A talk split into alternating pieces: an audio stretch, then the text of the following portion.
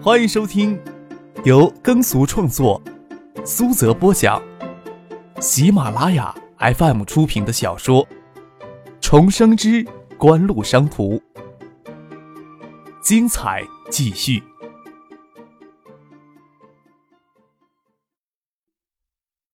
第一百七十一集。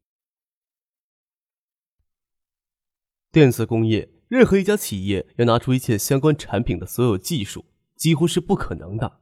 只掌握其中的一项，在未来的专利大战就不会处于被动挨打的局面。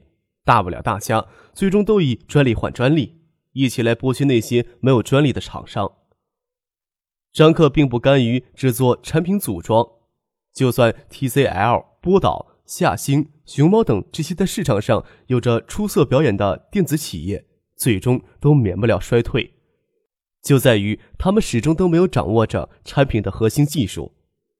技术扩张是爱达电子必须要走的一条路。在海州地区，张可能看上眼的只有两家机构，一家是科技局下属的电子研究所。电子研究所本身没有做出多少瞩目的成就，张可看中的是电子研究所集中了海州地区半数的数字技术专业人才。电子研究所与海州市无线电一厂、二厂、三厂、四厂是平行关系。海州市无线电二厂已经落入张克的口袋，也就是目前元器件子公司的前身。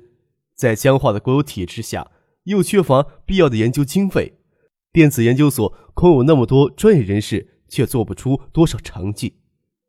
爱达电子虽然头顶着央视标王的头衔，但是在专业电子人才短缺的年代。并非有多少电子专业的优秀毕业生愿意到海州工作的，他们在深圳、上海、北京这些大城市也会找到很不错的工作。还有就是海大光电学院下设的研究机构，张克就从来不指望海大光电机构的教授讲师们能有多大的学问，特别是那些年轻的讲师，连自己吃透的教材都没有几人，不然海州市电子工业基础也不至于这么差劲。但是在海州地区。毕竟还算一支能够提供帮助、技术支持的机构，勉强要用起来。海州地区以外的技术扩张暂且不谈，张克首先希望能够将科技局下属的电子研究所并购过来。只是电子研究所是事业编制，并购起来有些复杂，并非不可能。还有就是对海大光电学院提供一些科研经费，帮助他们将学术水平、教学水平提高起来。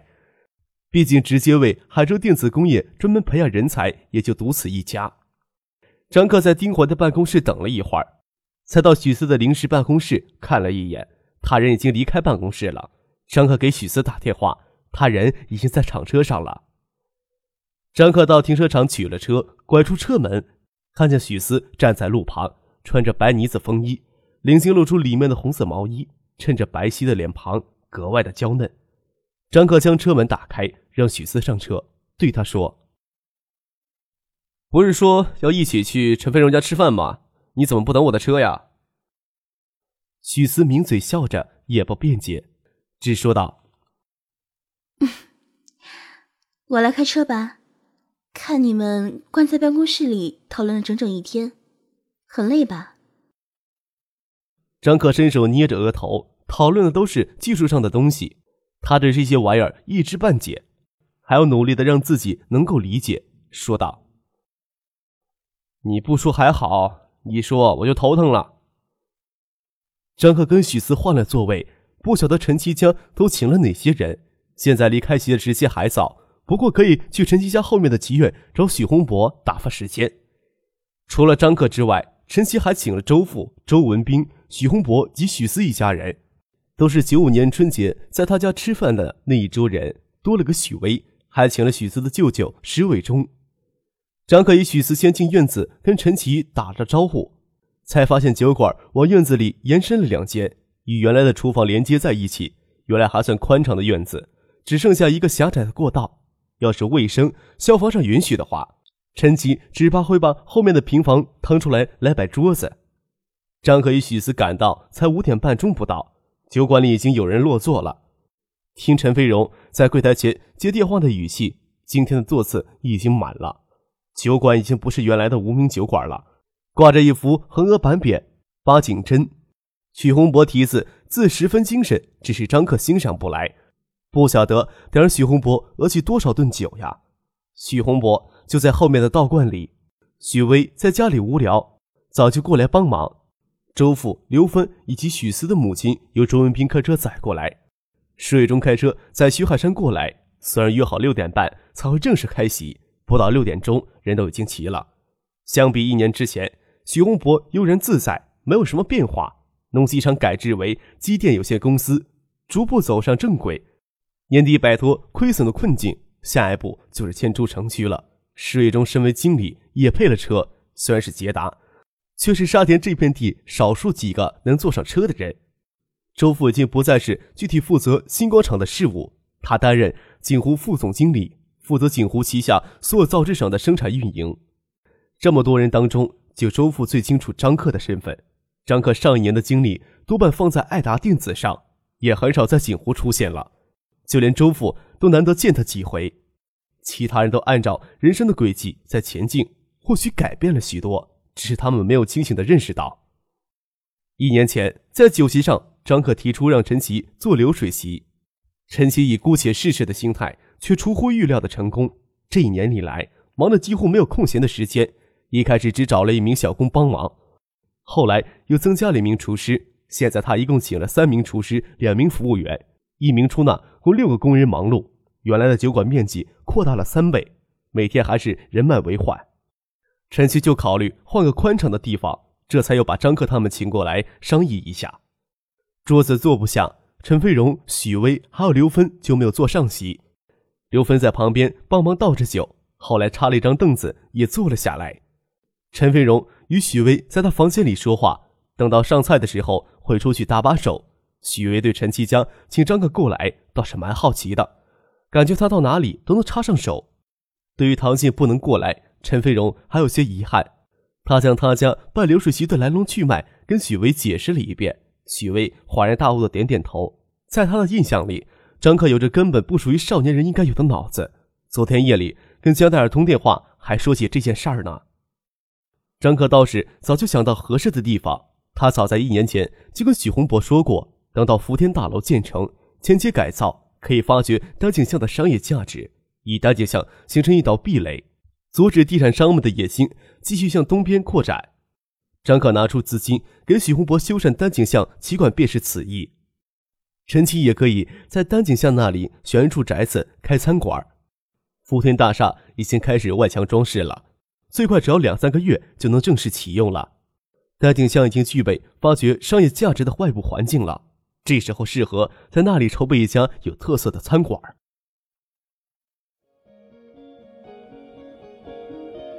您正在收听的是由喜马拉雅 FM 出品的《重生之官路商途》。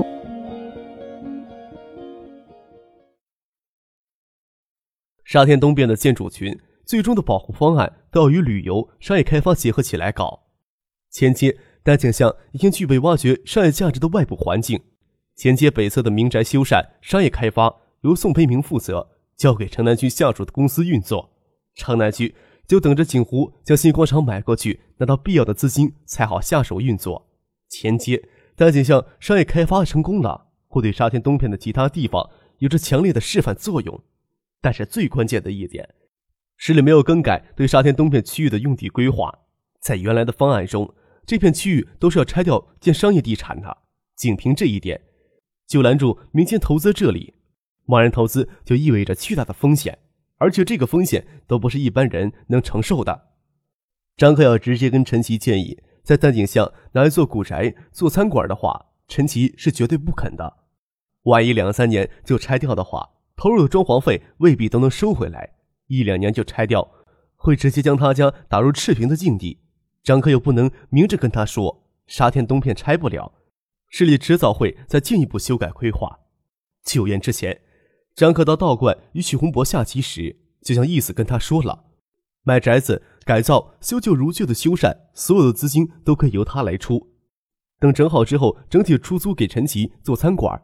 他现在每个月抽两百万出来花花，对于爱达电子的运营没有一点点影响。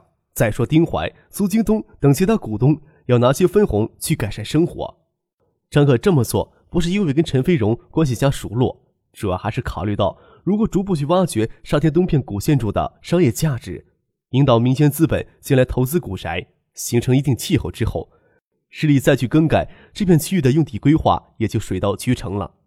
再加上陈奇的八景山餐馆也是相当的有特色，也不想让陈奇一家觉得欠他多大人情似的，所以他决定不出面，话都让许洪博代他说。酒桌上提到这个话题，许洪博就说道：“杰市那边的福田大厦要建成了，在那里建餐馆的话，势口很不错。丹景巷以西的房子都拆得差不多了。”陈曦还没有奢望能将餐馆开到福田大厦里去，疑惑的问：“丹景巷的房子马上也要拆了吧？”也不见得。许洪博这时也只能这么说。换成是唐学谦，更不能公开表态说那里房子拆不了。我倒是晓得，那里有人买下了几处旧宅子，修缮装好之后准备租出去。旧宅子收拾整齐。古香古色的，非常有特色，很适合做私房菜的餐馆。许思莲有些微红，其中一处宅子，他和张克在里面云雨过呢。好在别人也不会联想到别处去，倒是他小叔睡中能猜到。毕竟张克还通过邵志刚跟他将许思家的房子买了过去，帮助他家将债还掉了。陈曦还是犹豫，刘芬倒是爽快说道。丹景巷的市口指定好，租下装潢好的宅子，就算过一两年要拆，大不了再换地方。装潢再好，也不一定适合做餐馆呀。租下来，咱们还得投钱进去改造。再说一个餐馆做起来，投入的精力是巨大的，过一两年要另换地方，还要重新再折腾一回呀。陈奇不晓得内情，他这些顾虑都是有道理的。要做餐馆的话，早点和人联系。让他们按照做餐馆的要求装潢。至于那个什么时候会拆掉的话，徐洪博扭过头来问张克：“你知不知道什么消息啊？”周父、周文兵都知道张克的身份，侍卫中知道张克的老子是市政府秘书长张之行。提到这个话题，他们都很感兴趣。要是有什么内幕消息，张克说出来的话就是内幕消息，都转头看向张克。张克低头喝酒。不理会许洪博抛来的问题，抬头看大家还都看着他，嘿然一笑，说道：“ 瞎猫再能，也不能两回都碰到死耗子。万一说错了话，那以后我就再也不敢登陈叔家的门了。”别人建议都是好意，主意总得自己拿的，还能怨别人？刘芬直爽的说：“那我就瞎说了啊，陈叔，你随便听听。”张可瞥看见陈飞荣、许巍从屋里面出来，还是得放弃长篇大论，说道：“徐老师跟我说过一件事儿，有人要买掉丹景巷的一座方楼，修缮成原来的模样，差不多要投两三百万进去。现在修一栋旧宅子，比拆掉重建可费钱多了。我想这人大概不希望过一两年就给拆掉吧，总归有一些把握的吧。”周父听出来了，张克是鼓励陈奇在那里开餐馆。只是他的身份敏感，不方便将话说的太透。他帮腔的说：“就是啊，别人投资装潢，那儿指不定有些内幕消息呢。就算过一两年要拆，他们的损失肯定要比你仅仅做餐馆要大得多了。我看要开的话，也开大点吧。哪来那么多钱投呀？要人钱，直接进四凤桥了。”陈奇笑了笑：“哎。”就打算搬出去，这里要是有人开车吃饭，停车都没有地方呀。四凤桥那里也没有地方了呀。四凤桥餐饮广场在新广场旧厂的基础上搞起来，曾是新广场厂长的周父对那里情况最了解了。原来旧厂与疏港河之间还有一块地儿，疏港河疏浚之后，那块地儿一分为二，临河的部分做水岸绿地，继续完善那里的环境。另一半给餐饮广场建二期了，不过那块地不大，方案刚拿出来就给人定走了。有两家日式餐馆，还有家巴西烧烤。现在就算有钱，也轮不到你了。以四凤桥餐饮广场为中心，一年的时间，整个前门的饮食娱乐重点就向前端的四凤桥转移了。不是餐饮店、KTV、酒吧、舞厅等比较有名的夜店、娱乐场都陆续建成了。目前城南区又引进一家港资企业，在那里投资建了一座三星级的宾馆，夜间的繁华程度不比前门中心差半分，也将中心商贸区扩大到四凤桥以外。不过宋培明的态度很坚决，跟杜小山私人交情归交情，却死活不肯将四凤桥那里归入西城区。周父说道：“前门往南、往东发展是大趋势，不一定要挤进四凤桥去。何况现在的四凤桥做起来，挤进去租金不便宜呀。我看在丹景乡做餐饮就很有前途。”陈青让大家说的有些心动，说道。丹景乡那里就一些大宅子，我这个酒馆加两间屋子，才一百多平方米。做太大的餐馆，就算是装潢都不用管，也拿不出那么多钱来投呀。刘芬说道：“周总鼓动我家老陈做大一点的餐馆，要不你帮我家老陈想想资金的问题？我看你倒是很贪吃，要不你也参股得了，周文斌也算一份。”